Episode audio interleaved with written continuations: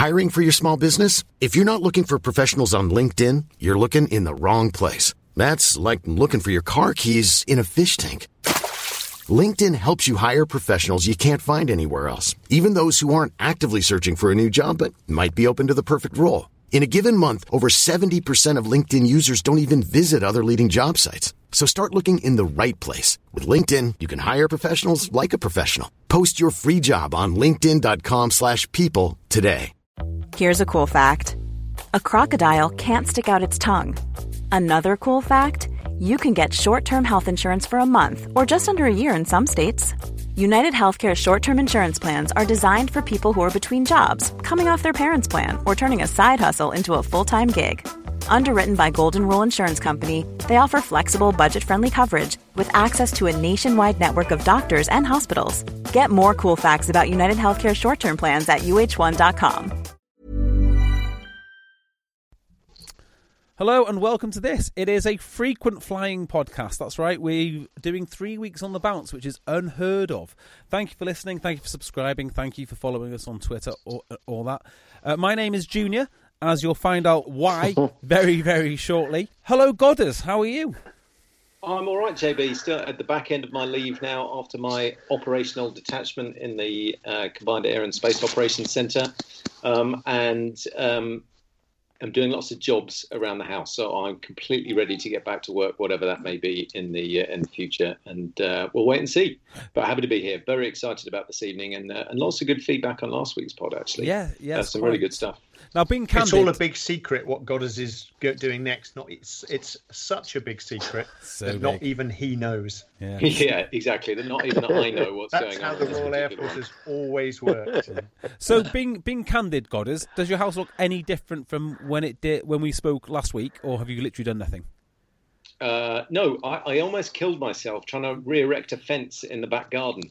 Oh. I'd, uh, I'd, I'd managed to get this thing from about 45 degrees up to about 85 degrees, and then the rope I was using to secure it snapped and battered me off Ooh, the wall like a um, like a tennis ball off of a tennis racket. Uh, and, why was it? Why was it at forty-five degrees? Was that so that you could hide under it in case there was like a sonic? yes, I'd, I'd, angled it like that on purpose. No, the uh, the weather's not been very good. It came down, and it turns out I'm not good at fixing fences. Oh so wow! I'm going to get a man in. or, or, or, almost a thousand hours in various aircraft, and it's the fence that gets him. Always the way. Yeah. Always the way. Uh, I did think that as I was flying through the air, head first towards the patio. Parky, how are you? All good, thanks. Yeah, no, uh, no flying through the air stories from me. All been very quiet. Nothing to report. What have you been doing with yourself, Parky? Because you're not a man, if if I may say so, that just idly twiddles his thumbs. There's always like a little dynamo in there. What have you been well, doing? That, that is true. I am carving these 3D wooden aircraft, and they're oh, you really manic to do. Yeah. Are you still doing yeah. that? Uh, yeah, got... well, I'm good. They're, they're, they're, full 3D. They're full aircraft, and it's just I'm. Uh, uh, well, today I've just carved. I'm doing a little red arrow, but it's quite big actually. How big are these things? It's. Uh, Did uh, it start off as a uh, six foot log and is now smaller than a matchstick? yeah, almost. and, and my drive is full of uh, little cuttings and did little you, bits. Did you have to scale it down? So it was going to be a life-size no, no, red arrow, and then it became a a, a half-size red arrow, and now it's a 172nd scale red arrow. Wow. Well, I, I did, I did my, my sort of my T38 was the first one, and it's you know I've done a few, but it was a uh, I'm just going to, this would be rubbish for the things, but it came out okay, the T38, all mounted. That's about 1.2 meters. Hang on, is that? And then, uh, oh. so I had a, st- a meter left, and I thought, and the Hawk, it's bizarrely curvy and good, but it's coming on. The fuselage is sort of there, and I've still got all my fingers and feet because um, I do it with a chainsaw essentially. Uh, but yeah, it, as, as Dunk says, it keeps me busy. That, keeps me from annoying my wife. So that's good. That picture you just showed me then. That is that a picture of what you're attempting to build, or is that what you've built? That's what I built. Yeah. So That's I've really, mounted this bad boy. Amazingly good. That does look that, that, ridiculously good. That It, it is. It is. Uh, yeah, It's not very it's, good uh, for a, a non-visual medium, though, is it? Yeah, that's true. I, I, I, all I can say is it is it looks like an aircraft. I am I am surprised. I am shocked. Marky, Yes. send the picture Yeah, and that- we will post it after this. Yeah, I, I, Alrighty. I just assumed that you spent all winter polishing your Aston Martin, but no, you don't. You do other things. So Is that's it- that's very impressive. Not a There you euphemism. Go. I was going to say that. Uh, I never call that my Aston Martin. Anyway, anyway, enough of that. Uh, Duncan, you've been flying. How are we? And why don't you tell us after you've told us about your flying uh, why I'm to be referred to as junior for the rest of the uh, the rest of the evening? I have the winter. The winter has been uh, still putting a, a stop to most flying, but today it relented, and uh, so I launched off this afternoon uh, with a new student of mine, um, and um, he was Poor bloke. poor, poor fella. Um, Was he trembling as he got in? He is right. He is. Uh, he's a he's a smashing fella called Chris Mugridge, and he. Um, but because of the lockdown, um, he hasn't been able to cut his hair for what looks like around about three years. So he has he has this massive boof, of which, of course, I'm insanely jealous. Um, which doesn't put us on the right foot, you know, from the get-go. But no, he was uh, he was very good. It was a beautiful evening, and we landed at dusk with just us as the last ones airborne, runway lights glowing, um, twinkling in the in the background. So we had a it was a really good uh, good sortie today. It was nice to get back in the air. I'm jealous. Excellent. we even turned upside down. Yeah. The Well, um, I'm going to have to give you some reluctant credit, Duncan, because you've done very, very well. So uh, why don't you introduce our guest? Well, I, to be honest, I don't think I deserve the credit. To be honest, I think, uh, JB, that uh, the initial thought was because we do occasionally, although it may not look like it, um, we occasionally do have some thoughts about a sort of theme that we're going to speak about. And you suggested uh, the tall boy, tall boy bomb, didn't you? Because in your um, non-stop um, aim to just read the whole of the internet, you must have come across the tall boy and thought that looks interesting. Um, and I said, ah, I know a man who um, knows far more about tall boys than any of us will ever. Um, I'll give him a call and uh, and see if he will kindly come on the podcast. And the reason why you're referring to yourself as junior is because that man is none other than uh, John Bell, uh, DFC, MBE, and Legion d'honneur. Um, and uh, he uh, joined 619 Squadron. I'm going to let him say uh, say when and where a little later, but he joined 619 Squadron and then 617 Squadron, flying the Lancaster bomber. Um, uh, many, many moons ago. And again, I'll let him introduce the year because I can't remember if it was 40 or 40. Was it 42, John? What? Uh, That you joined the air, that you joined 619 Squadron? uh, 43, July 43. 43. Yeah. So, um, of course, John Bell, who, of course, you've you've heard briefly chatting there, is another JB, uh, which we we hadn't really worked out. And so, both when we had our preamble, both uh, when I said JB, of course, JB Senior started talking. So now, our uh, regular JB is now to be known as Junior But for a little while. for a little while. But I think if we move back to uh, to John Bell, I, I'm not sure I've uh, I've done you justice there, John. So welcome to the podcast. It's great to uh, to have you on. So uh, would you mind just um, uh, just introducing yourself a little bit and uh, just let us know? I know we've you've said um, 1943 joining 619 Squadron, but could you just give a little bit of background about uh, when and where you joined the Air Force? Yes, it, uh, well, I was 16 when war was declared, so my father said, "You- better leave school and get a job, which they did for me. And, and I went to work for uh, a, as an office boy in the city of London with a firm of chartered accountants, and uh, gradually pro- progressed up to going out with the auditors. Anyway, uh, that after two years, I reached the magic age of 18 and three months, and I could join the RAF, having watched the uh, turmoil over the southern uh, counties through the Battle of Britain and so on. So very anxious to get in to, and uh, and fly. Uh, all went well until I went with my to my um, uh, my medical, and uh, I'm six feet four and skinny, and uh, got through everything that was necessary. But my legs were deemed to be too long to get in a cockpit. So I think they were thinking of fighter cockpits because I got into the Lancaster cockpit quite easily.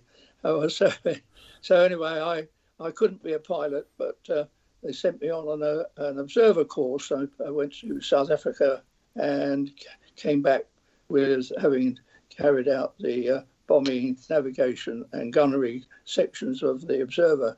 Well, of course, the time I got back in 1943, the uh, the um, large bombers were coming into force, and the the, um, the observer was no longer required in that particular role. They split it up, and I, I, my bomb aiming was better than my navigation, so naturally I was posted as a bomb aimer, and uh, uh, formed a crew at, uh, at, the school we went through, and finished up on uh, Lancasters at.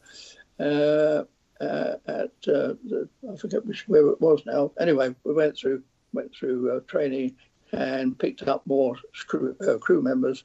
And in July 43, we arrived on um, uh, at, um, uh, well, dear, where did we arrive? At, um, at the squadron at, um, it was, Woodhall Spa. Yeah. And, uh, and started uh, operating.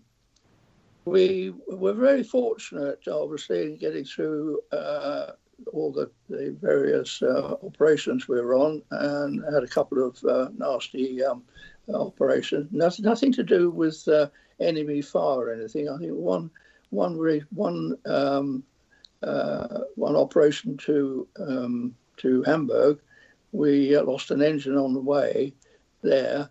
Decided after a, a, a group discussion on board that we should continue rather than go back and plead that we we've lost an engine, so we couldn't go any further.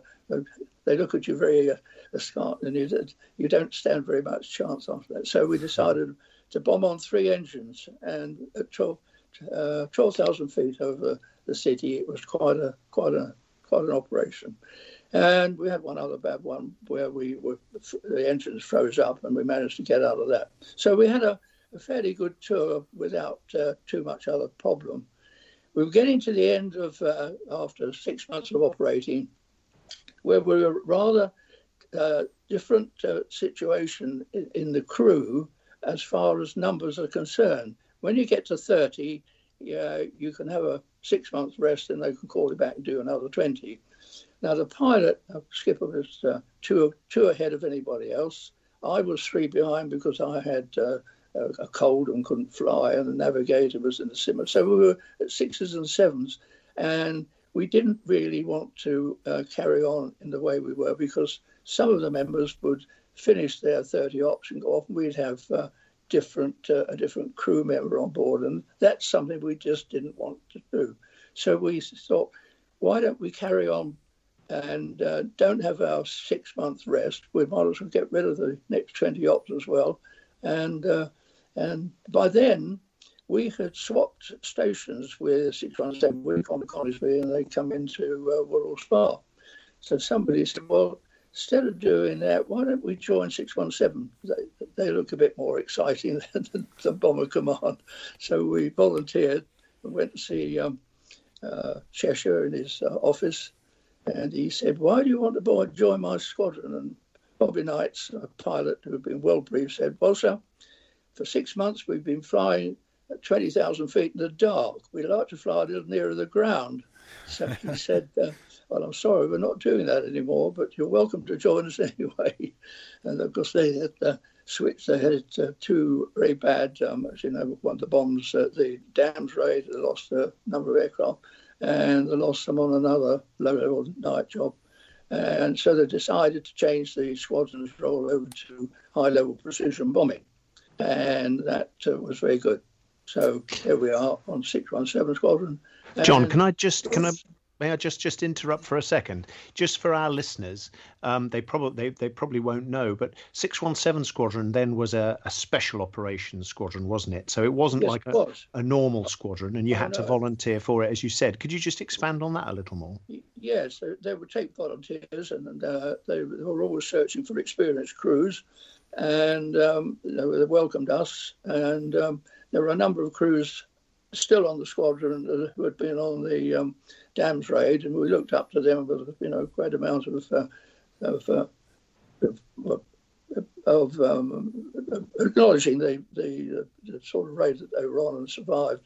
And uh, yes, the the, the squadron was um, uh, before we joined it. We carried out two low, another low-level night job and lost a number of aircraft. So that's why they stopped that and decided to make it a, a, a high-level bombing squadron. And um, they started really about the time that we joined in January of 1944.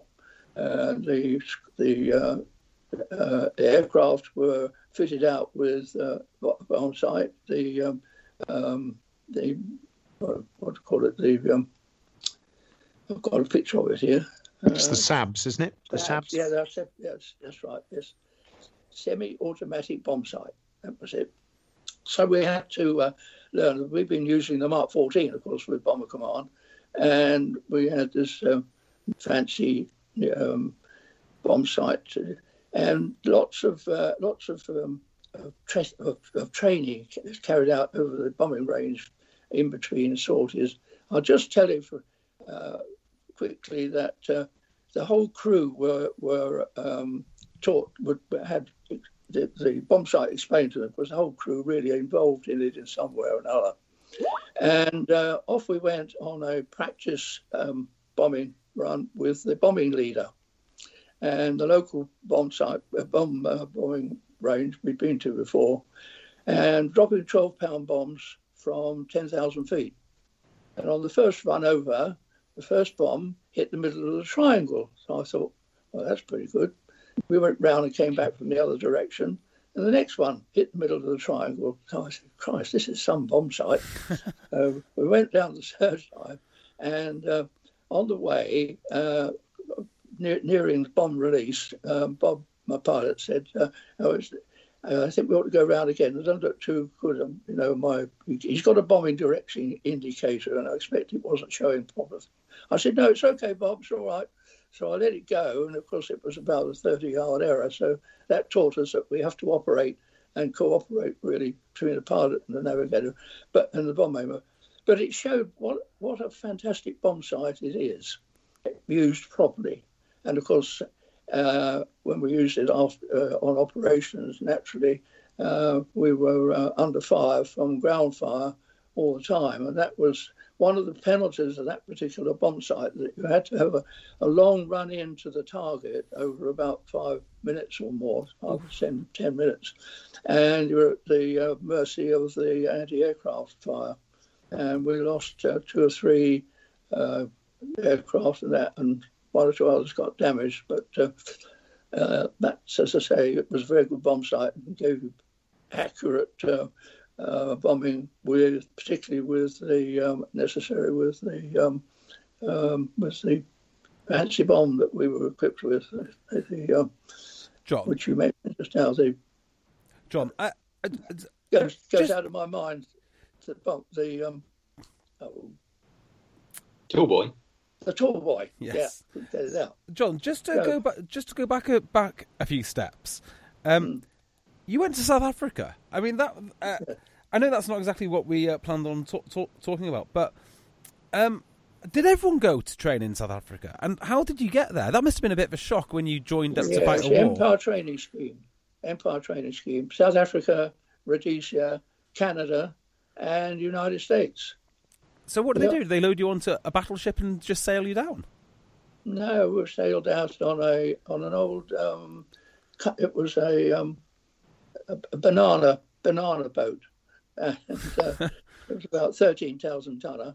We were under under escort from a destroyer part of the way, and um, uh, anyway, we got there, and I was there for about um, seven months, six six months. Got there in May 40, 43, came back in December, and we did the navigation course, bombing course, and the gunnery.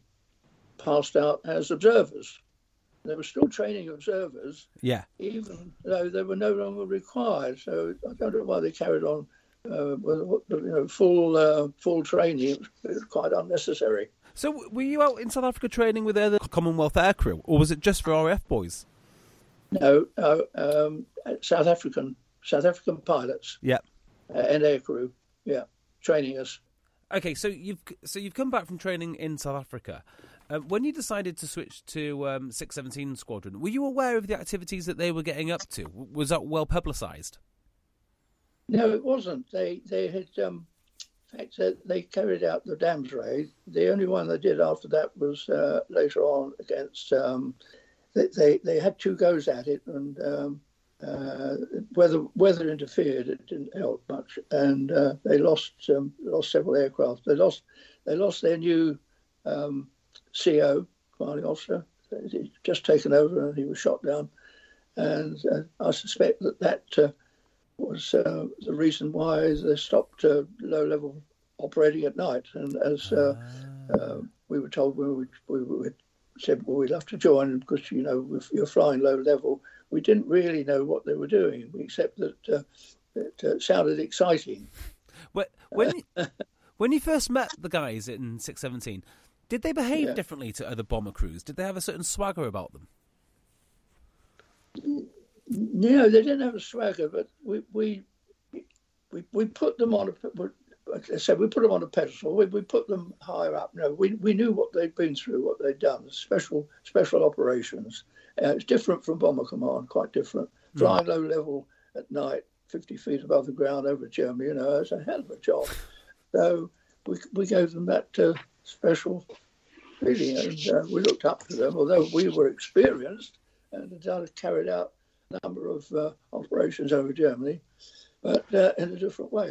But um, anyway, we, we, we quickly uh, became part of the scene, and uh, particularly when uh, we realised what we were going to be doing, and we just fitted in.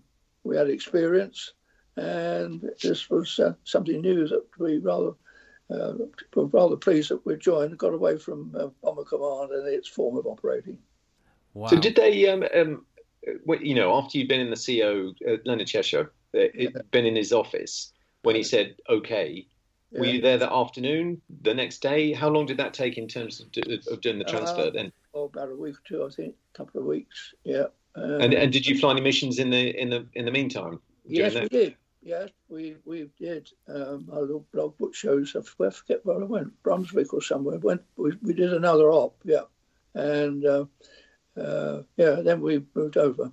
Yeah, uh, it was. Um, yeah, you, you couldn't flip about between squad between um, uh, squadrons uh, normally. You couldn't just do that thing. Oh, I'll go and join. But six one seven was different. They were always on the lookout for an experienced crew, and uh, we were near the end of our tour. So we uh, we said, well, why don't we? We want to finish our tour. We want to carry on bombing, carry on. We want to forego our uh, our six month break and carry on uh, operating. So uh, there was no uh, no. There were two or three other crews from six one nine that moved over as well. Uh, so. So, so when you um, when you moved over there, so you, you, you took the couple of weeks and you did that uh, Brunswick op, and then you got to six one seven squadron. Was there a a workup? I mean, you've said it all seems a bit cloak and dagger in terms of you didn't really know what they were doing. So did you arrive and they said, "Right, boys, come in this room and look," you know, here we go. This is what we do. Da-da. You know, Yeah. was there a training period, or was it no? You're straight off on an op doing something, or were you working with Well- special weapons? You've already mentioned the SABS bomb Yeah. site, but were, were you working with different stuff which required a workup of sorts? Yeah, we were given. We, there was a, a Lancaster free, so that was allocated to us, and um, we, um, you know, we carried out our uh, bombing practice. Went on, went over the bombing range a couple of times, and showed that we had, uh, uh, cope, could cope with the bomb sight. So we were on ops. So in the first one we were on, as I say, was the one to the south of France, to this uh, um, this um, uh, railway um, viaduct, and uh, uh, that uh, that meant flying down to Ford in Sussex, and flying from Ford. We had to be refueled because it was a long way down and back, and we uh, flew down, bombed, came back. It was pretty tough bombing. The anti-aircraft fire was, was extremely uh, uh, and uh, one of the uh, our aircraft was uh, one of the Lancasters was hit in the front, and the bomb aim was filled. He was killed. He was the uh, the squadron's bombing leader, unfortunately. So um, anyway, that was an experience. And uh, was that raid, John? Was that with uh, Tall Boys, the uh, the viaduct? No, no, we hadn't got Tall Boys then. No, it was twelve thousand pound light case bomb. Okay, like a a large um, cookie twelve thousand pound cookie. Yeah. You know, uh, we're dropping those. It's just just a blast bomb. Okay. Were they barrel we- shaped like the um, like the four thousand pound cookie? Were they, they look like? yeah. I think from my if my memory serves me correct, I've seen pictures of those. The cookies were they looked like an uh, an oversized oil drum. That's right. Like a big, um, like a big dustbin or something like that. Yeah, yeah. yeah. that- yeah. There's one in the museum, but um, I was at um, East East Kirkby. Yeah. Um, so yeah, so so we were familiar with the twelve thousand pounder, um, and um, then of course the um, so the twelve thousand pound um, tall boy was there's no extra weight. Just it just it, it looked better. It looked more like a bomb. than- Yeah. So, And just uh, a, a, a sort of, you know, almost a, a technical question here, John. But so, you know, that first raid down in the south of France, um, you know, it's a long way down. Um, Yeah. I guess you're worried about fighters, AAA, all of that sort of stuff.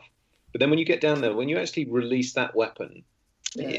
can can you feel that come off the aeroplane? Is there a complete yes. change in the aeroplane at that point? Yeah, you, yeah, you, you can certainly feel it. I mean, it didn't go up shooting up in the air, but it twelve thousand pounds dropping off it gives you a, a little bit of a lift. Yeah, oh yeah. And uh, I get, I guess the pilot felt like he was flying a fighter at that point on the way back. well, yes, he, it made a big difference, twelve thousand pounds and, and less fuel and you know that sort of thing. But uh, it uh, it's and I I did fly that. I forgot to tell it. Well, I was going to tell you that, but uh, we had a bit of a hiccup. Um, while I was at OTU, uh, they introduced um, something that was new. Now, previously, uh, bombers went out with a pilot and a, and a second pilot to take over if one was in. But they realised after a while that when the aircraft was shot down, they were losing two pilots in one go, and pilots took a long time to uh, you know to, become pilots. So, so they came up with a brilliant idea with a seven-man crew and the new new five uh, new aircraft, new bombers. Why doesn't the bomb aimer, who is sitting in the front down there, not doing anything until he gets to the target, why not give him the job of piloting the aircraft if it needs doing? So they they gave me some um, training uh, on the uh, what do you call it the little simulator. Quite an, an old-fashioned one. Do they call it a link trainer? Link trainer, yeah, that's it. And then I got um, several hours at the controls of the Wellington. Where we went up, Bob said, "Right, you are," you know, and I was flying it around the sky just to get the, the hang of it. I wasn't going to bring it back and land it. At least I thought not, but at least I could keep it in the air if the crew wanted to jump out. That was the idea. Then we got onto the Lancaster, and I had to go at that. Whenever we had a spare time, taking uh, you know sort of uh, going for a, a test or something like that, Bob would always give me ten or fifteen minutes at the controls, just so that I could. Uh, it was uh, very light, move it around the sky quite easily. I found, and uh, so I quite enjoyed that. But it rather, when you think about it, uh, too too long in the leg to be a pilot. There I am, bomb aimer, being trained in in uh, handling the Lancaster. so John, So Um, I so as someone who doesn't fly uh, and has never flown, I always look at the World War II machines and I wonder, you know, um, was all the fuss um, worth it in regards to their reputation and whatnot? Uh, how did the Lancaster fly compared to a Wellington? Was was there was there a noticeable a noticeable difference, and did you have more faith in one machine than the other? Uh, I don't think I had less faith in than Wellington because it, Wellington was uh, was new to us. They weren't the best of Wellingtons. They've been they've been around a long time on squadrons, and here we were at OTU uh, flying them. But uh, in fact, uh, our first takeoff on a Wellington, the one of the engines, one of the two engines stopped just as the wheels left the ground. Now that was pretty. that was our first flight. Fortunately, the end of the runway, the ground dipped away into a sort of a shallow lot of fields. So Bob sort of nosed down, kept the flying speed, got the flying speed up, bringing it, brought it round uh, just over the hangars and landed it on one engine. So that was a bit dicey. Unfortunately, so we were very lucky. I do think he ought to have had a green a green entry in his logbook for that because it was a very very near to very Yeah. near. I, Yeah. It sounds it sounds horrendous. That was our first flight. So, so when you get so back to south of France, you get back from that. Did uh, as a crew, did you look at each other and go, "Ooh, you know, that was pretty tough down there. Um, did we make the right decision in terms of joining the squadron, or was it no, we're part of this now, off we go"? Oh no, no, it was uh, it was tough, but uh, it, nothing much happened. It was just uh, a long way down, a long way, 700 miles down and back, and which is why we had to start at the south of uh, south of England, and uh, flew over the uh, Alps twice. Uh, so that was uh, something, and um, un- unfortunately, when we landed, when we landed back, um, the weather had um, really closed in, and it was it was almost down on the deck, and we were taking off. We stopped overnight down at Ford, took off the next morning to come back to Woodhall, and uh, one of our aircraft had taken off before us and hit the top of the uh, downs and wrote everybody off. And Oh, wow. unfortunately, unfortunately, the they they were carrying the station um, intelligence officer who travelled down to Ford to brief us and debrief us from the off the op, and he was on board and was killed, all wiped out. Oh, great shame. Just Yeah. why they they must have known the the, the height of the downs and they flew into the top of it. It's Shame. What a shame. What Oh, a shame. yeah, Hey, talking of t- talking of firsts, uh, can I? I I just want to to go back and ask you a question about when you got to six one nine squadron. So you've done your training. You've had already a dicey do with the Wellington and the engine stopping on the uh, on the first uh, the first go out. Um, but when you get to six one nine squadron, um, how was it? So when you you know you're up for your first op, um, what was your Yeah. feeling then? How can you remember how you felt in terms of? Oh yeah, yeah. Can, can Yeah, you I- describe how that was? When, you get to the squadron, we've been flying the Lancaster at uh, at uh, operational uh, at um, the, uh, the pre- uh, previous training uh, place, and we had to um, do some tra- further training and operational and further experience of the Lancaster on the squadron. We were allocated a, a, a and we had various um, cross countries to do just to get into the squadron routine. Bob, the pilot, the, the uh, practice was that the pilot would do two second dicky trips with a, an experienced crew before he took his crew on ops. Okay, so that worked out well.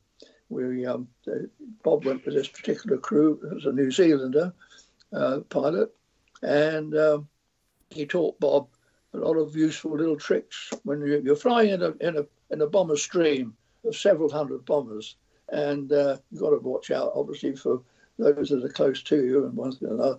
And he gave Bob several good tips about what to do and what not to do when you're just flying along straight and level, twenty thousand feet, and so on. And it's very helpful.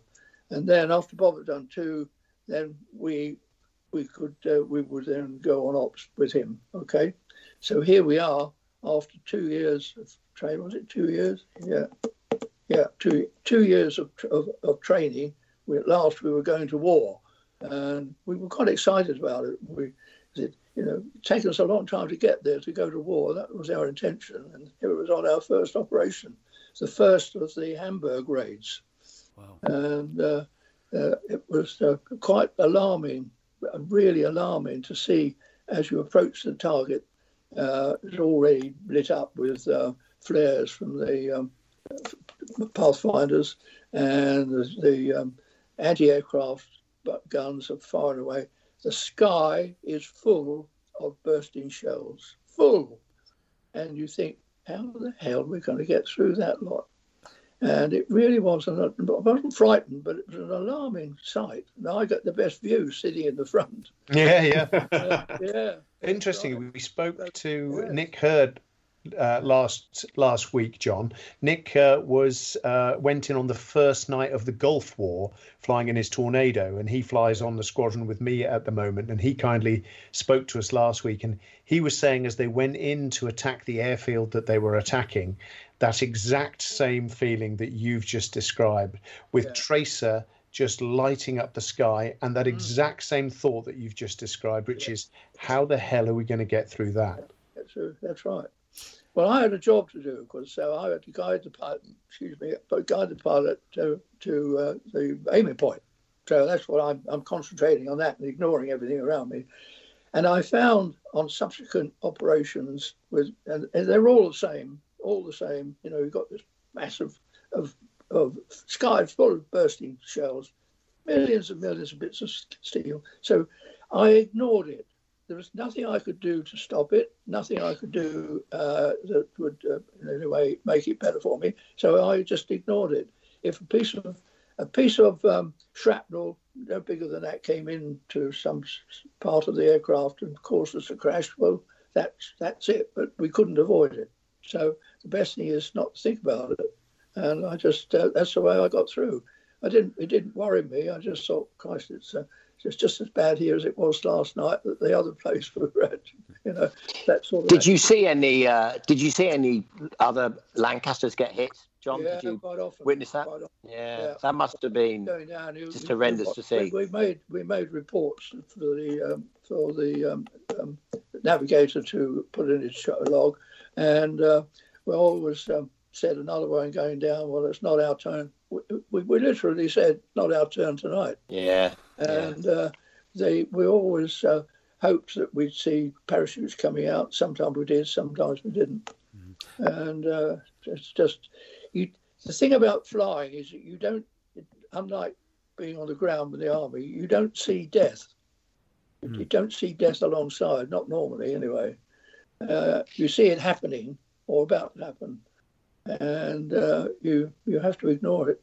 And uh, just you know, that's not our turn tonight. That was the attitude we had. We were we had a uh, a rear gunner who was much older than the rest of us. In fact, he formed the crew. He went round all this bunch of people, selecting a part, the pilot he, would sorted out do the job. And then he found me and, uh, and the other crew. And uh, he got a, he was married and he got a small daughter, so he was determined to survive the war. He, whatever came, going to survive. So he made sure we we all did our jobs properly. and, uh, Dad, we called him Dad or Pop. And how and how old was how old was Dad? He's twenty nine. yeah, twenty nine. I went up again. I was only eighteen. Uh, I'm 20, 21, Um, and my Bob Bob uh, pilot was twenty two. So uh, so Pop, but I get, I guess so much. John was just, it's just the luck of the draw, wasn't it? You know, if, if you got hit, you didn't get hit. You know, just uh, that extraordinary feeling. You know that so many guys didn't make it back. Nothing could do about it. Yeah.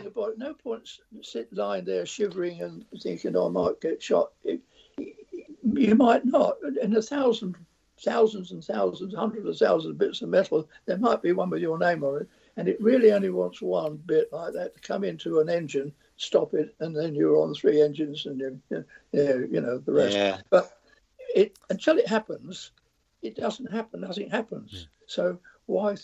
I I just ignored it. I had the best view of uh, all the disaster going on down below, but I had to just concentrate on my job, making sure that we aimed and bombed the aiming point. We had an aiming point, as you know, at every on every operation. It wasn't just yeah. loading a bomb. I know there were bombers that uh, crews that tipped it, uh, tipped it out, probably tipped it out to the countryside and got back. it, it happened. Yeah. Um, but we always sought out the um, marked aiming point, um, try to get an aiming point photograph, and uh, to show that you know you're bombed the right that's it. That's the way it was. When you And, and, and John, on the um, so being the bomb aimer, when you you know when you weren't doing your job at that particular point, were you manning the uh, the sort of nose turret there and the uh, uh, and, and the guns just were just above you? Well, I, I talk about manning it. No, I, I never fired it in anger and never found any occasion which to do that because uh, there was never an aircraft in front of me that I wanted to shoot down. Uh, I used it to stretch my legs. Six feet four, remember, six feet four in five feet of space. So I uh, had a bit of a curl up to do on this uh, rubber mat, and um, I, I stood up in the turret from time to time just to stretch my legs, and it was the only use I made of it. Uh, it was, it So- was helpful in that respect. when you first fly with 619 that first four mates um, when you first fly on your on your first mission and Oh, yeah. you and you formate with with I assume the other hundreds of aircraft that must be quite a powerful feeling before you know what's going to happen Yeah, we were not formating with anybody. Don't forget. So you're in the dark, and oh, so you don't so you can't see the you can't see the, the other Lancs no you can't. Yeah, you might see you might see um, uh, the, the, the lights or flames, for, for bits of flames from the engines of, of a nearby lane. There are a lot of very near misses, and of course some collisions. You're in a you're in a, a bomber stream, all, all at the same altitude practically, and uh, flying along at the same speed. oh I see I, I always assumed that you took off in, I always assumed that you took that you took off in um in, in the lights got into formation and then went over I had no, I had no no, idea no, no, no, no. Each squadron had, had had its own time to be on target. So you take off at a particular time that you're scheduled to, climb up to altitude, join the screen, the uh, bomber stream yes uh, at the appropriate time for your you're you're due on target for within a minute of a particular time, Wow. and uh, you're supposed to be there at that time. So uh, so every every squadron had a different time to be on target, but they're all in the stream, a long long stream of several hundred uh, aircraft, and that's where there were some collisions and some very near misses we had on just coming over the top of us and one thing and another. But uh, so you were surrounded by aircraft. Would you just suddenly become aware of like a looming shadow above you when you had Oh, those yeah. near misses? Yeah, yeah. And and and I guess did you? across the top. Yeah, he, Yeah. didn't see us, and uh, just just across the top. Uh, would you shout? Would you take evasive action? Well, it, it depends on how how the aircraft is approaching you from the side. Perhaps if you see it in time, you can do. But if it's over the top, you can't do very much about it. Just hope he carries on at the same altitude. Yeah, yeah. Yeah, it's a it's a strange feeling, but you're in this big stream, and you're all going at practically the same speed, and uh, and of course, if you're in cloud, as we frequently were, you don't see anybody till you come out. Uh, so it's a pretty dicey do. But uh, so there are the dangers in the air besides the um, the flak you meet when you get to the target area, and the and the fighters, of course. We had uh, we had fighters several times on our tail. And, uh, Did- very the the- the 29 year old rear gunner was very very alert, very alert, and uh, kept us uh, free of uh, fighters. I'm Sandra, and I'm just the professional your small business was looking for. But you didn't hire me because you didn't use LinkedIn jobs. LinkedIn has professionals you can't find anywhere else, including those who aren't actively looking for a new job but might be open to the perfect role, like me. In a given month, over 70% of LinkedIn users don't visit other leading job sites. So if you're not looking on LinkedIn, you'll miss out on great candidates like Sandra. Start hiring professionals like a professional. Post your free job on linkedin.com/people slash people today. Hey, it's Ryan Reynolds, and I'm here with Keith, co star of my upcoming film, If, only in theaters, May 17th. Do you want to tell people the big news? All right, I'll do. it. Sign up now and you'll get unlimited for $15 a month in six months of Paramount Plus Essential Plan on us. Mintmobile.com slash switch. Upfront payment of $45 equivalent to $15 per month. Unlimited over 40 gigabytes per month. Face lower speeds. Videos at 480p. Active Mint customers by 531.24 get six months of Paramount Plus Essential Plan. Auto renews after six months. Offer ends May 31st, 2024. Separate Paramount Plus registration required. Terms and conditions apply if rated PG. Many of us have those stubborn pounds that seem impossible to lose, no matter how good we eat or how hard we work out. My solution is PlushCare. PlushCare is a leading telehealth provider with doctors who are there for you day and night to partner with you in your weight loss journey. They can prescribe FDA-approved weight loss medications like Wegovy and Zepbound for those who qualify. Plus, they accept most insurance plans. To get started, visit plushcare.com slash weight loss. That's plushcare.com slash weight loss. attacks. One of the questions I've, I've always had or always wondered about for um, for bomber crews, how effective was your defensive armament? Um, well, it, there was. Um, you, could, you could say that the the defensive there was not much point in having the mid upper gunner. It would be better if we'd had a mid under gunner Yeah. because uh, that that was the way that the the, the uh, Luftwaffe decided in the end that they would shoot up underneath, and uh, that lost, lost a lot of aircraft that way. So missing, I think they did in um, one or two Lancasters. They tried to put in uh, uh, an, an under turret, but uh, it wasn't carried out uh, for all all the lengths. So uh, it's a shame, really. With John, uh, it was uh, Dave Fellows who got a kill on. Uh, was it a, a one one zero? But he, he was a tail gun. What was he? And he he got a kill. He shot a night fighter down. Dave, Dave Fellows. Yeah, Dave Fellows. Yeah. yeah, yes, yes, he did. So in in his logbook, JB, he's you know he claimed a kill with his. Uh, and I remember him telling the story. You know, he was sort of just looking out, and I, I think he he would remove the sort of the perspex, so there was some glass, but he didn't like that because you know you were you were looking for almost the uh, you know the lights from their exhaust from anything. Yeah. And he Yeah. saw this. yeah, I think it was a Messerschmitt 110 closing up, and it had the upward firing cannon. And he, he should have shouted to his his captain to sort of go into a, a spiral, you know, to break turn. But he sort of just let him creep up and then just wellied him with his four Brownings, and uh, and claimed a kill. Got him. That's incredible. Eh, I mean, so- was that on 617 Squadron with uh, Dave Fellows? He, no, no, he wasn't on that. No, No, that wasn't six one seven. one No, it was Aussie Squadron. Four, I think it was 460. Yeah, I think that. Yeah. I think it was 460. That's Yeah. it. Yeah. imagine. So, so back to so after the the, the first, um, you know, you've been to the south of France. Did, was it then you were into the Tallboy missions? And did, did you do anything in northern France with the sort of uh, the V one, the V two sites um, Yeah, up oh, there? Yeah, yeah, they, they were a major, major um, uh, attacks, yeah, major operations, yeah. on But the- just, just so, but as that, so you said when you started, you you had the the the the twelve thousand pound cookie aircraft. At Yeah. what point was it common knowledge that the Tallboy? Because I know we wanted to talk about Tallboy. That was JB's uh, his sort of big question. Was it was it co- common knowledge on the squadron that this was coming? And did you? So you No. didn't know, and it just sort of pitched up. Yeah. Well, they, they were, they've been obviously the the the, uh, the CEO knew about it because he chap who invented them, Barnes Wallis. Hmm? Barnes Wallis. Barnsworth.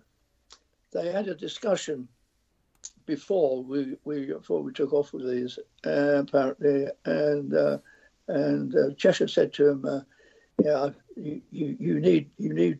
I'm not sure you, you your accuracy that you require. We, we can meet, you know, and uh, the best will in the world. I'm not sure we could drop them as accurately as you require." To which uh, he said, the reply was, "Well, if I'd known you were going to drop them all over over France like pills, I wouldn't have invented the bloody things." Actually, he, he, yeah, it was no need. We, we we dropped them pretty accurately. So, um, but we know we knew nothing about it. They had been delivered, obviously, and they were in the bomb door, bomb store, and the, the, um, the CEO knew about them, and I don't know whether anybody else did, but it was all a big um, big mystery, big big secret. We didn't know until we were told this is what we're going to drop. First time we saw them. And and how how far in advance of that first drop were you told? Because did you have to do any special training with them?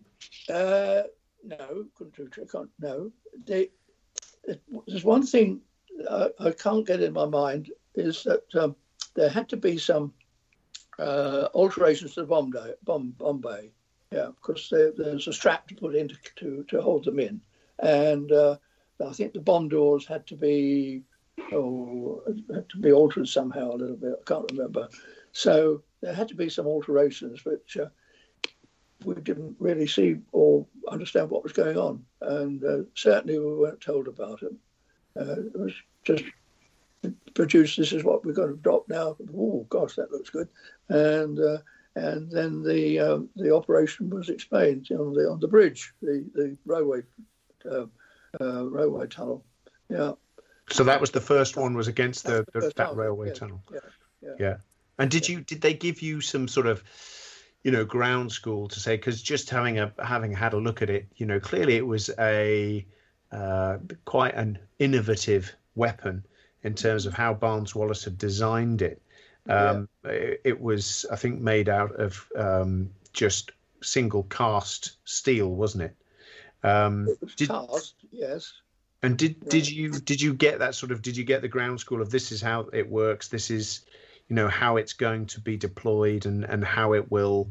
Uh, yeah, we, well, that's right. We were we were told um, uh, the explosive um, um, well, the amount of explosive in the in the in the bomb, and also the um, the sort of fuse that we would have would be perhaps a half second or or something like that, or one second fuse, or something for depending on the ground it's being dropped into.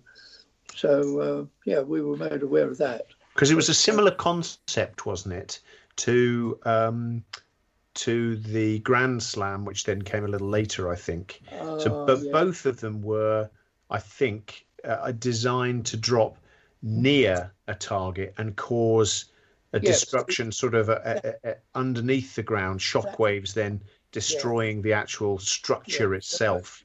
They weren't they weren't designed to be to penetrate lots of concrete, but to, to land alongside a building and, and, and do an earthquake job on it, throw out the, the foundations. That was the object of it. See, he, his idea which he submitted to the um, ministry before, of around about 1941 or something like that, was this was his idea of a, a, a 10 ton bomb dropped from 40,000 feet. And they said, thanks very much. We can't get an aircraft up that high. we haven't got a bomb that size, 40,000, you know, carry that weight of bomb. But the idea was there, and the, gradually they brought it out of the the the, the uh, his uh, invention uh, paper out of the cold store and looked at it again later on and gave gave him the okay to go ahead and, and design something. Ah. That's when he got the two bombs. Got three actually. Got a small one for um, for um, practice, practice bombing. Ah. It was a small, about a four thousand pounder. So, and um, when they tested the um, tested, the, I think tested the um, the Grand Slam in the New Forest, uh, they uh, it wasn't stable and uh, wobbled a bit. So they turned the fins round to to act as uh, like the airflow over them would turn return the spin the bomb, which it did, and stabilised it. I see. So, John, yeah. um, when you first started with six one with six one seven, you were you were dropping cookies, right? Which obviously yeah. massive explosives in their own right, and probably might even have more explosive in them than Tallboy and Grand Slam, because that yeah. way it comes from other things. Can you just yeah. tell me why you had these three different bombs and what each of them did? Why did we have? Why Why did you have these three different bombs, and why uh, and what did each one of them do, which was different to the other?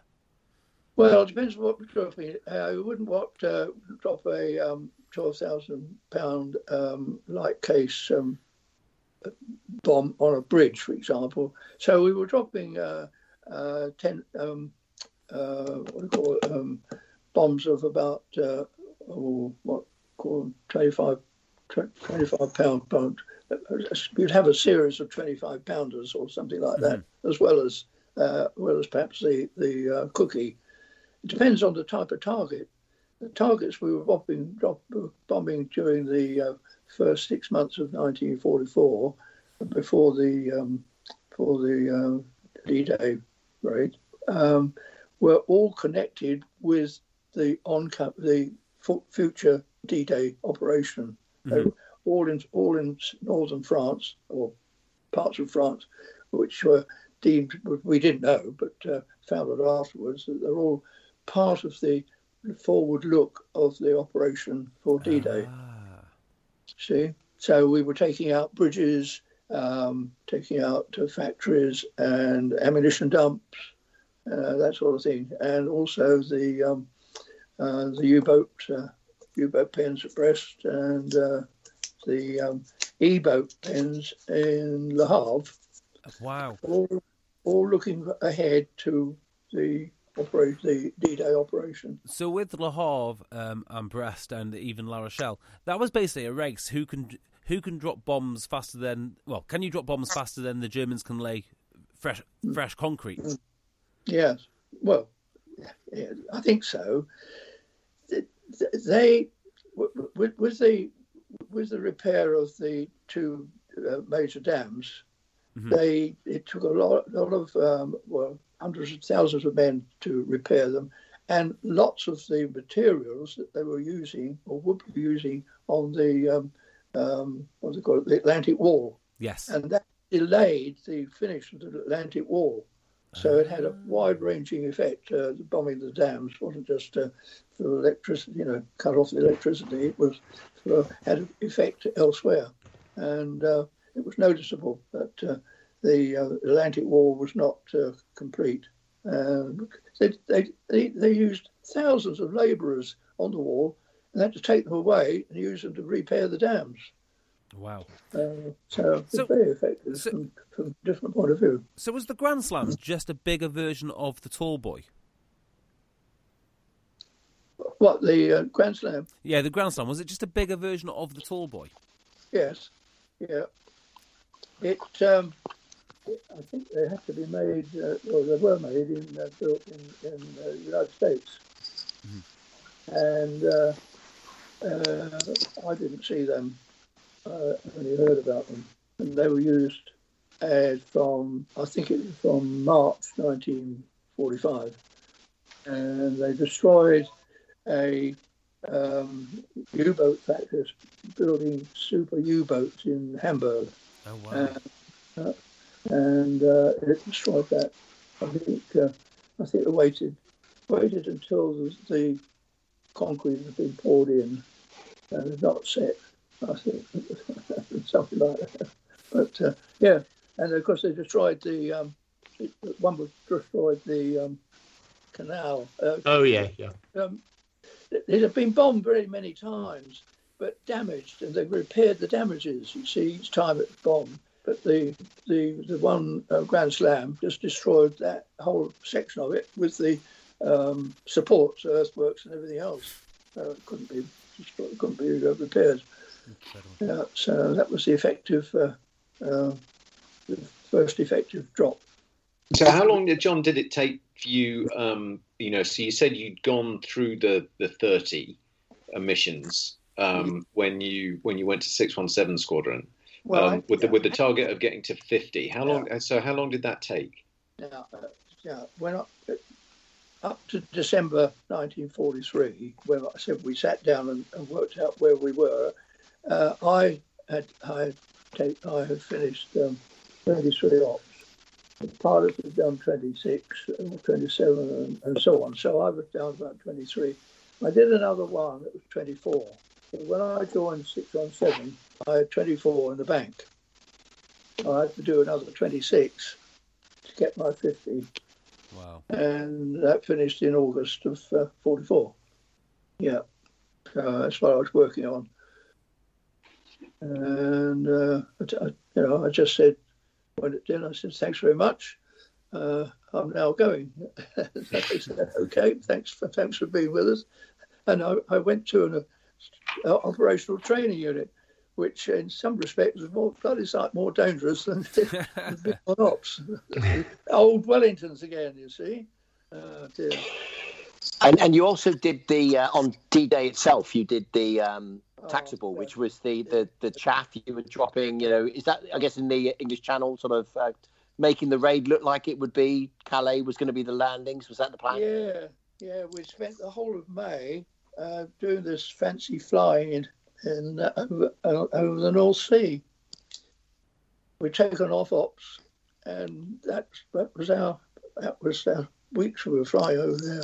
What the devil were we doing this for? We couldn't make out what it was. Yeah. we're a, bomb- we were a bombing squadron. We were messing about here, and we turned out when on December, uh, Jan, June the fifth, we were assembled under great guard and told the the the um, the D-Day, the invasion starts tomorrow, and you are going to be the pre runners of it. You're going to start it off with this operation, and we took off at midnight, and, uh, and that's that's what we did, flying up and down and dropping. I was one of the boys in the front near the um, flare, flare chute, stuffing this um, this uh, window out uh, on on the flick of a green light, a green light every time. There was another chap with me passing the passing the, uh, the stuff to me, and then I passed it to him when I got tired. Yeah, so we did that. And it was just was it just sort of bags, bundles of metal foil? Was that what you were throwing out? Metal Foil, yeah. It was um, we're doing racetracks. Each racetrack uh, manoeuvre got uh, uh, slightly nearer to the French coast. They were just going round in racetracks nearer and nearer to the French coast. And we dropped uh, this uh, stuff, um, starting with larger, larger um, strips of, of far from the French coast. They became smaller as you got near to the French coast. So underneath us on the sea were some patrol boats and navy boats making a lot of noise as boats do, just to give some information, uh, indication that uh, there was something going on. And uh, so the idea was to fool the um, the uh, radar watchers that uh, something was going on, and perhaps it was the invasion. And did was that a dicey do as well, John? Was it? Did, did you have? Was it dicey up there as well? I guess you know you're dropping. Oh, no, no, no, no. So, so there was no fighters to molest you. No, no, nothing came around. No, oh, thank goodness for that. No, we were all on, on line abreast, and it was a very exact flying. Very tiring. We had two, uh, virtually two crews on each aircraft, or part of two. So we had two a pilot, two pilots. One took over after an hour. It's just it's damn tiring. Um, so I believe, anyway. I'm sure it is. Just just doing this exact flying and holding exact uh, exact height and course and time. It uh, uh, went on for two hours. Did you? Um, you, you so you said you um, you left in August '44, and not long after that, the squadron went after Tirpitz, didn't it? Um, yes, it did. And, and yeah, uh, did you did you were you disappointed in a way to miss that operation? Yes, yes, I, I was. I um, uh, the bombing leader at the OTU I was I was now working at uh, wanted to make a visit to um, six one seven for some reason uh, to talk about bombing or something. So he said, "Would you like to come with me?" I said, "Oh yes, I'd half." But I, I went over with him. I drove over to uh, the squadron saw my crew. They'd been to, to uh, Tirpitz, done Tirpitz, and uh, I said, "God, lucky buggers! I wish I'd been, I wish I'd been on that." Yeah. just on Yeah. just on the Tirpitz raid. Um, obviously, you guys are doing all sorts of uh, incredible stuff um, in um, in the RAF. Was there a sense of rivalry or a sense of pride that you got to do the Tirpitz rather than the Royal Navy? Oh, um, no, I don't think so. The Navy did very, very they did hard uh, work, and particularly with their um, uh, military submarines, for example. Oh, yes, and they damaged it, but uh, only to put it out of action for a while. In fact, it was damaged several times by, by bombs and so forth. But uh, it's still, it was still, it was it was as far as the Germans were concerned, it became a flagship. But uh, we uh, in this country, I'm sure we didn't know that that it wasn't capable of going to going to sea. Mm. However, uh, it had to be destroyed. So uh, um, I, I don't think so. Mean, The attitude, I think, was that uh, it was a, a target that uh, we could take out. Um, but it wasn't me for me to think about it. But uh, I'm sure with the Navy had done a very good job, and uh, and they even tried bombing it. But uh, the Tallboy was the answer. And it, I mean, they had three goes at it. Don't forget. Yeah. Yeah. They, Well, they, they they- went to Russia first and came That's back from. Russia, and it was in cloud. They went over again direct from Scotland, and it was in cloud. And then the third time they saw it nice and clear. And, and there John, was- given you uh, given you'd um, you'd seen your, your your mates over on six one seven, and there might be a couple of listeners that will smile at this one, but can you confirm that it was six one seven that did it and not nine squadron? Yes, I can say honestly, it was a joint operation. There's been a lot of rivalry, but um, um, it's uh, there was a, a meeting I think within the last year or two years where they all got together and all the plots, all the bomb plots were shown, and it uh, showed who who dropped which bomb, and uh, uh, some some six one nine, some six six one. Uh, uh, what was it that? Um, It was some were nine, some were six one seven, weren't they? Yeah. some nine squadron ones were, were very close, and some were uh, not at all close at all. Uh, but uh, yes, I think uh, one or two nine squadrons bombs hit hit the or landed alongside it, turned it over. But uh, yes, it was all all very friendly. the reason the reason why they've had this uh, sort of war ever since is that uh, the I understand that the OC, the CEO of uh, Nine Squadron, uh, on a on a visit asked if they could have a, a piece of the of the uh, boat, the ship, uh, you know, like a lump of timber or whatever. Well, I forget some special piece of timber. Yes, when when they produced it, they gave it to the gave it to six one seven squadron. So for years and years and years, it was a um, it was an item that fought was fought for, and wherever it was buried, it was dug up by the opposing squadron and taken away. And so the fight went on for years until eventually it was put in the in the RAF museum at Hendon, where it re- resides today. wow. There's It took a long time for that to happen. I remember going to Nine Squadron and seeing it, and they'd got it in concrete. They'd concreted it in to Yeah. stop the boys getting in and nicking it and taking it back to 617 Squadron. So, uh, yeah, it, uh, it it was a very long rivalry. uh, it- it- there you And, and I do hope it's still going today because um, Nine Squadron reformed as a Typhoon Squadron um, a, cou- uh, about a year or two ago up at Lossiemouth, and uh, 617 obviously is one of the F-35 Lightning Squadrons out of um, uh, out of Marham as well. So I do hope that right. That's why I asked the question, hoping to rekindle it if it uh, if it isn't there already. We're, all, friends. They Uh, they, they, did a good, they did a very good job with the um, bombing. They, they, they were only another squadron that dropped uh, Tallboys, and um, they they were very accurate with it. They they used the Mark 14. Um, they were practicing with it and had it properly serviced and one and another, and they were very accurate with it. So Nine Squadron out of Bardney. Were they a Bardney Nine Yeah. Squadron? Yeah, yeah, yeah. yeah, yeah, John, yeah, um, yeah. I read a, few, uh, maybe a year ago now, uh, Geoff Wellum's book. Um, and one of the thing which really got me was the camaraderie between him and him and, and the other and the other pilots. But of course, they were working effectively days. They were flying in the day and then, you know, going out to the pub at night. You guys were obviously working nights. What did you do once once you landed? What, how how how did you boys go about bonding um, when you weren't on when you weren't on missions? Yeah. Well, we'll go down to the pub. what in the morning? Yeah. They, they didn't fly every night.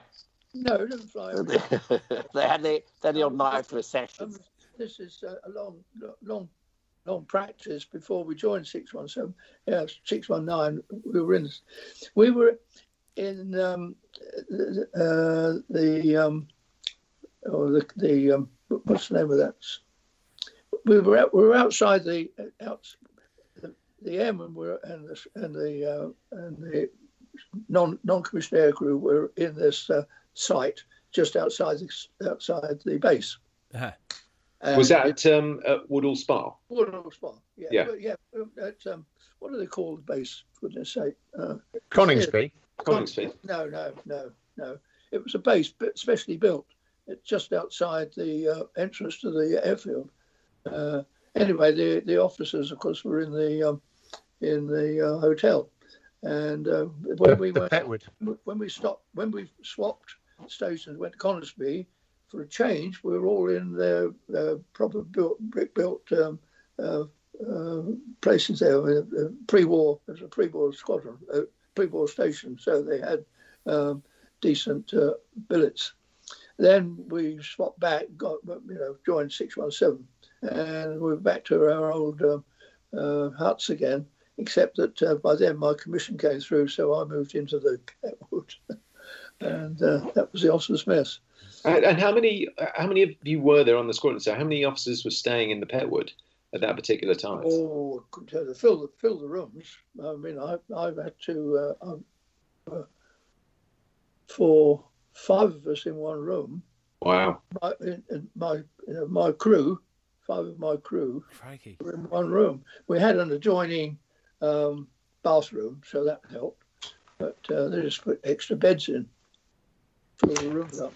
Hey, just to go back to the, you were talking about the three raids of uh, of the Tirpitz, and now you're talking about the Petwood. So it just sort of bringing the two together. I remember you and I were having dinner in the uh, in the Lancaster room in the uh, in the Petwood, John, and um, there is a um, there's a pine pole that sits over the bar um, uh, in that in that room. And I remember you and I talking. You saying, "Yeah, this was my bar that we, you know, that we went to and had a, a pint after missions." And above the bar is the pine pole. Can you just tell the story of that uh, of that pine pole that sits above the bar? It's the the, the first uh, first operation against the um, the Tirpitz when it was they flew into Russia, and flew back from Russia, and it was quite an experience apparently. And I think flying one of the one of the uh, Lancasters flying low, um, hit some branches of tree, and, and this this branch broke off and went right through, came right into the aircraft through the through the front turret, through the front. Uh, didn't damage anybody, fortunately. So they came back with it on. You know, well, it was they were stuck there. Because So, I'd heard that they got it on takeoff because they were so heavy to get all that way that they couldn't they couldn't climb. It didn't climb enough at the end of the takeoff roll, and it Oh, hit the tree. Uh, Well, that's know. what I'd heard anyway. But Oh. you you were on the squadron, so Mi- mixed with It, it's certainly a large chunk of wood, though, isn't it? It's not It's like a little Yes. twig. No. It is. It's no. tree-esque. it's a tree. It's bigger than your normal Christmas tree. Put it like that. yeah, Yeah. You'd certainly notice if you'd hit that thing. Yeah. must must have come in through through uh, the window, the first base at the front, presumably. Uh, Yeah. That, that, that's all I assume it was. I never heard anything different about it, but uh, yeah, it was it stuck in the front of the aeroplane when it landed. So uh, now it's a it's a, an object of interest. Yeah, sure it is. The bar. I mean, I guess because the aircraft, when it went, when they were going that far, I think they gave them extra fuel, didn't they? And they, and I think they took the turrets off the top of the, they took the mid upper Yeah. turrets off That's right. Yeah, to try and save some weight because. I guess, Put, I think they put some mosquito tanks in in in in board yeah, inside. Uh, extra fuel required. yeah, So uh, yeah, But, uh, but the uh, yeah the, the the stick of wood, the the branch is uh, makes, it fetches a lot of interest when people come in yeah, yeah. "Live in there." Mm. What a great bit of history. Yeah, it is. Yes, yeah. But uh, yeah, it was um, a very interesting squad. It was very interesting uh, operations with them. You know, it, uh, you, you felt you felt different because you were a separate squadron operating uh, against targets that you like to bomb uh, instead of a, a, a town that's on fire and you know bomber command. It was specifically taking out a factory or a bridge or Yeah. something of that sort. Yeah, and so it was much it's much more rewarding in that respect. Yeah, precision stuff. Yeah, precision stuff. That's right. Yeah. and you had to keep practicing too on the range. Had to, you know, go down the range and keep in, in between operations just to keep you practicing.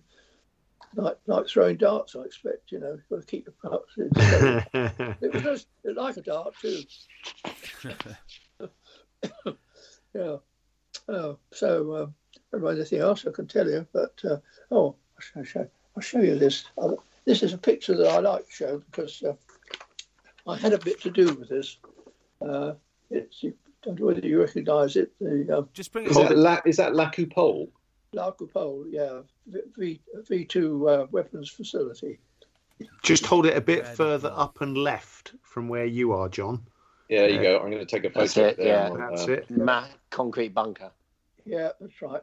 Yeah, That's uh, which is in northern France, isn't it? I, um, anytime we're driving through France, Yeah. I force the family to stop off there to go and have a wander around it because it is Oh. absolutely amazing inside. That's Is it? I've never It been is, isn't there. it? Yes, they've, they've, they've refurbished it, and it is it's amazing. Mm. well, my um, I'll say our our Tallboy.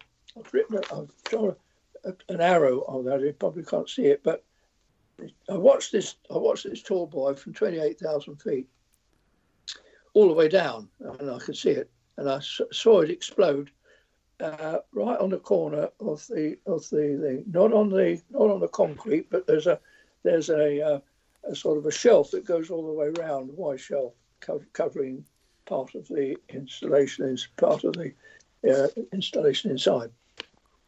And uh, it was a big cloud of of uh, smoke and fire as it went off, and it obviously penetrated. It wouldn't penetrate all that concrete, but it penetrated the edge there and burst out down below because it was a, probably a one second fuse. And it must have destroyed the whole of the inside, which it obviously did. They wouldn't accept it when we got back. They said, we, you know, we bombed it. No, nobody saw it. And the next day, the um, recce uh, flights went over there, took photographs, but they they uh, flew up the valley towards it and took photographs dead on, but didn't see that damage. And we all went back the following night to do it again.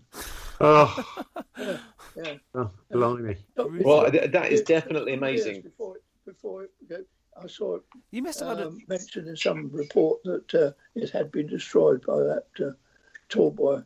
Uh, so that's uh, definitely amazing to me, John. That um, you know, having having taken the family inside there as well at, at La Coupole, you know, which is an old Ah. V1 factory and storage facility inside. Amazing. It's like something the Thunderbirds would have had. Oh, it is. That yeah. I've stood next to one of your well aimed weapons, um, uh, you know, and Oh, yeah. essentially where it went bang. That's amazing. John. Did Well, I sat on the, I sat on the deck chair on the top there. and we did you know? Did you know what you were bombing, or did you just have a target? Did you know that the, No, the, the there- V ones were coming there out was, there? There, there was there's uh, another uh, one in in the woods uh, at Eperlecques Forest, um, a large concrete structure, uh, which was also uh, for V two weapons uh, fac- uh, facility, and it had uh, a uh, oxy- oxygen plant, uh, o- liquid oxygen plant in there, which would supply liquid oxygen for this one, which was some miles away and we attacked that as well. But it was enormously, enormous concrete structure, and we just chip lumps out of it. But put it out of action by reason of uh, destroying the uh, the, the um, facilities surrounding it and so forth. Um, and uh, I I visited that one, and it really is a horrendous. Uh, looking place, but made of solid concrete, and there's no way that our Tallboys would get anywhere near going through. They're just chip lumps off it. Really? Crikey. So how much? Just, How, what, how, what, what I meant to say was, Yeah, we did not know what they contained, and in fact, that particular target was labelled as the uh, northwest. What was it now? Northwest facility for something or other. I don't know. It was. We knew nothing about V2s.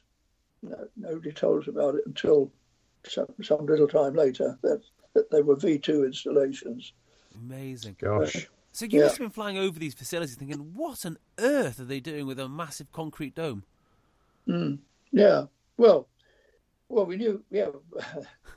we. I think uh, they knew um, well, we didn't know what was going on. I don't think at the time until some couple of weeks later that it was a V2 facility.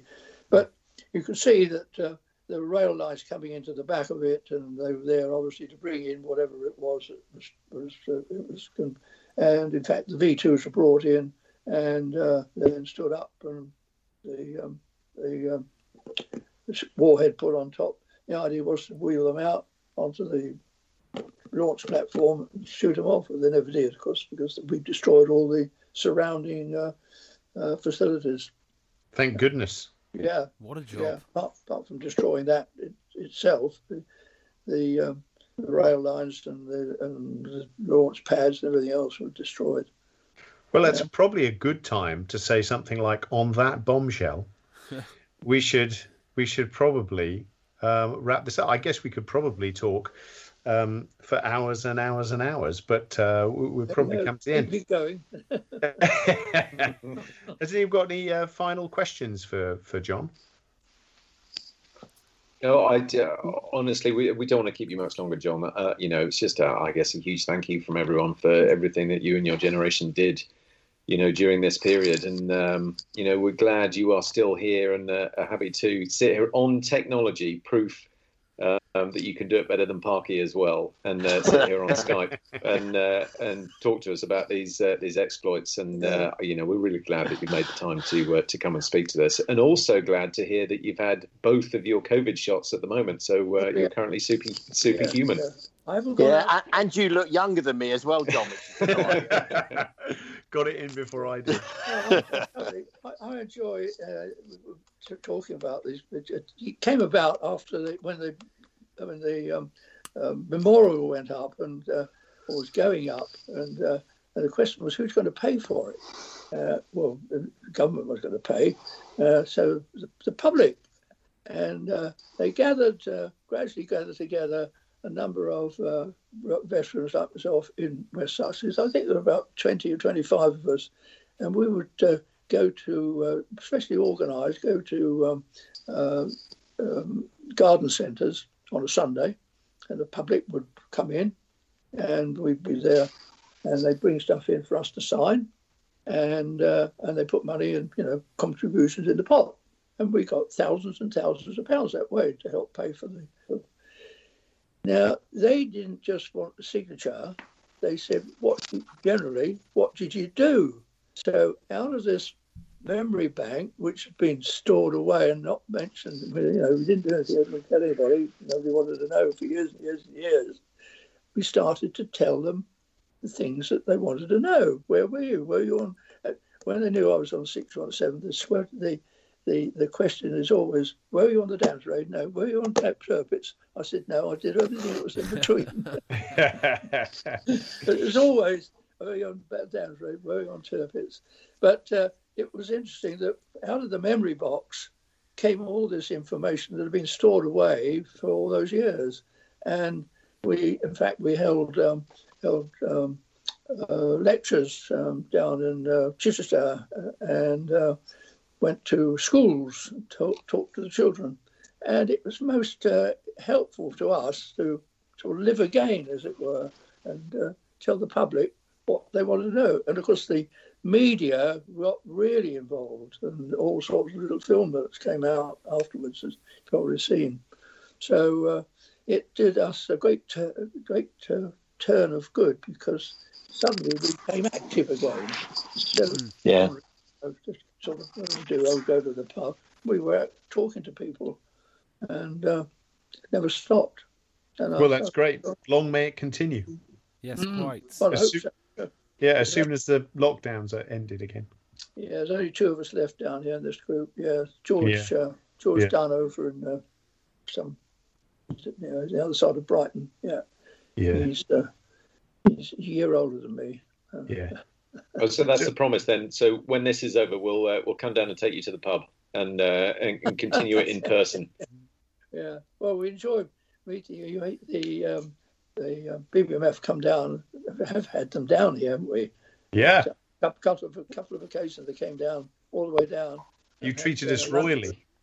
Yeah, we popped down the for a Christmas lunch Yeah, we did. And a couple Yeah. of years ago, it was go up. Yeah. Yeah. Good to see you, boys. Yeah. Well, it's, it's kept us it's kept us alive, kept us going, and kept us uh, you know with friends around us, uh, uh, like-minded people. We don't uh, we don't sit and talk about these events all the time, but. Uh, um, unless somebody says, "Do you remember so and so? Were you on that road?" No, it wasn't. Oh, it was somebody else. With the um, but you're out. You're With- out. Camaraderie. It was. It was with great. all the renewed interest, John, after the bomber bomber memorial, did that spur you on to go and f- reconnect with your old squadron mates, or were you all were, were you always in, uh, in contact since since you left? Oh yes, we were yes. Um, I uh, yes, I, I forget what happened. I, I was uh, I was invited to join the um, the um, uh, committee uh, under John um, Langston, uh, but that was down in Sussex, down here. We'd be, then we'd have a committee meeting up at uh, the RAF club. Didn't go up to uh, to, the uh, then the in those days there was um, those early days there was a um, a dams raid dinner. The one on the Tirpitz, th- there wasn't a- a dinner held there. The the squadron would hold their dinner on that. They didn't invite us over naturally, you know, didn't get invited go over there. So I always went to Woodhall Spa in November, and uh, we um, we, we were organised. Uh, some of us organised to give lectures in one of the schools, and we raised funds for the um, for the um, council. Um, their, um, oh, they set, they set up a, artifacts of the of the war in, uh, in a, a small um, small small uh, small room. Um, so the, public could go in, the, public could go in and see what went on, and uh, so we gave raised funds for that. So the second um, uh, second uh, dinner uh, didn't take, didn't in, didn't include us, and it was much later on that they they uh, introduced the November dinner as well. So, uh, but uh, I enjoy going up there and just uh, you know, meeting people and talking to them, and so it got a bit, bit more organised after that, and it was well organised down here in the south. I don't know whether any other areas did this, but we we had a lot of uh, um, aircrew members of the Aircrew Association, and uh, they just wanted to get involved with uh, raising funds for the um, for the for the uh, memorial or to pay for it, and uh, talk talk talk a hind leg off a donkey will talk to anybody. Well, it's incredible stuff. It's yeah. incredible stuff in it, and it simply can't be told to, told enough times. Mm, yeah. Fantastic. Yeah. Anyway, great talking to you tonight, I must say, and, and also that this thing's working. yeah. Like we said, better than Parky and uh, better sound quality than Parky as well. So that's brilliant. Thanks very much for, uh, for coming Yeah, on, John. thanks, John. Absolutely it's brilliant. great to, great to chat to you, John. Thank you very much. Good to Cheers. see you. all. Bye. See you. Cheers. Cheers. Cheers. Right. Well, that was fantastic. so, um, hopefully, we'll have another podcast for you in I don't know when um, next week, next month. We simply do, do do not know when. But thank you so much for listening. Thank um, uh, thank you to John. Thank you, Parky, Dunk, Godders, of course. And we will see Yeah. you well whenever we see you. And don't and don't forget to to follow us on Twitter at Pilot Episodes Pod. Okay, I have two new obsessions that I need to share with you. Impress No Glue Press On Manis and Impress Press On Falsies Lashes. Trust me, these are getting ready game changers. Both require no glue, so there is no damage to your natural nails and lashes, no mess, and no annoying dry times. Just one step and you're done. Boom. Instant glam. Visit impressbeauty.com slash presson and use code PRESSON25 at checkout for 25% off Impress Manicure and Press-On Falsies. Even when we're on a budget, we still deserve nice things. Quince is a place to scoop up stunning high-end goods for 50 to 80% less than similar brands. They have buttery soft cashmere sweaters starting at $50, luxurious Italian leather bags, and so much more. Plus, Quince only works with factories that use safe, ethical, and responsible manufacturing. Get the high-end goods you'll love without the high price tag with Quince. Go to quince.com slash style for free shipping and 365-day returns. Imagine the softest sheets you've ever felt. Now imagine them getting even softer over time. That's what you'll feel with Boll and Branch's organic cotton sheets. In a recent customer survey, 96% replied that Boll and Branch sheets get softer with every wash. Start getting your best night's sleep in these sheets that get softer and softer for years to come. Try their sheets with a 30-night guarantee. Plus, get 15% off your first order at bollandbranch.com. Code BUTTERY. Exclusions apply. See site for details.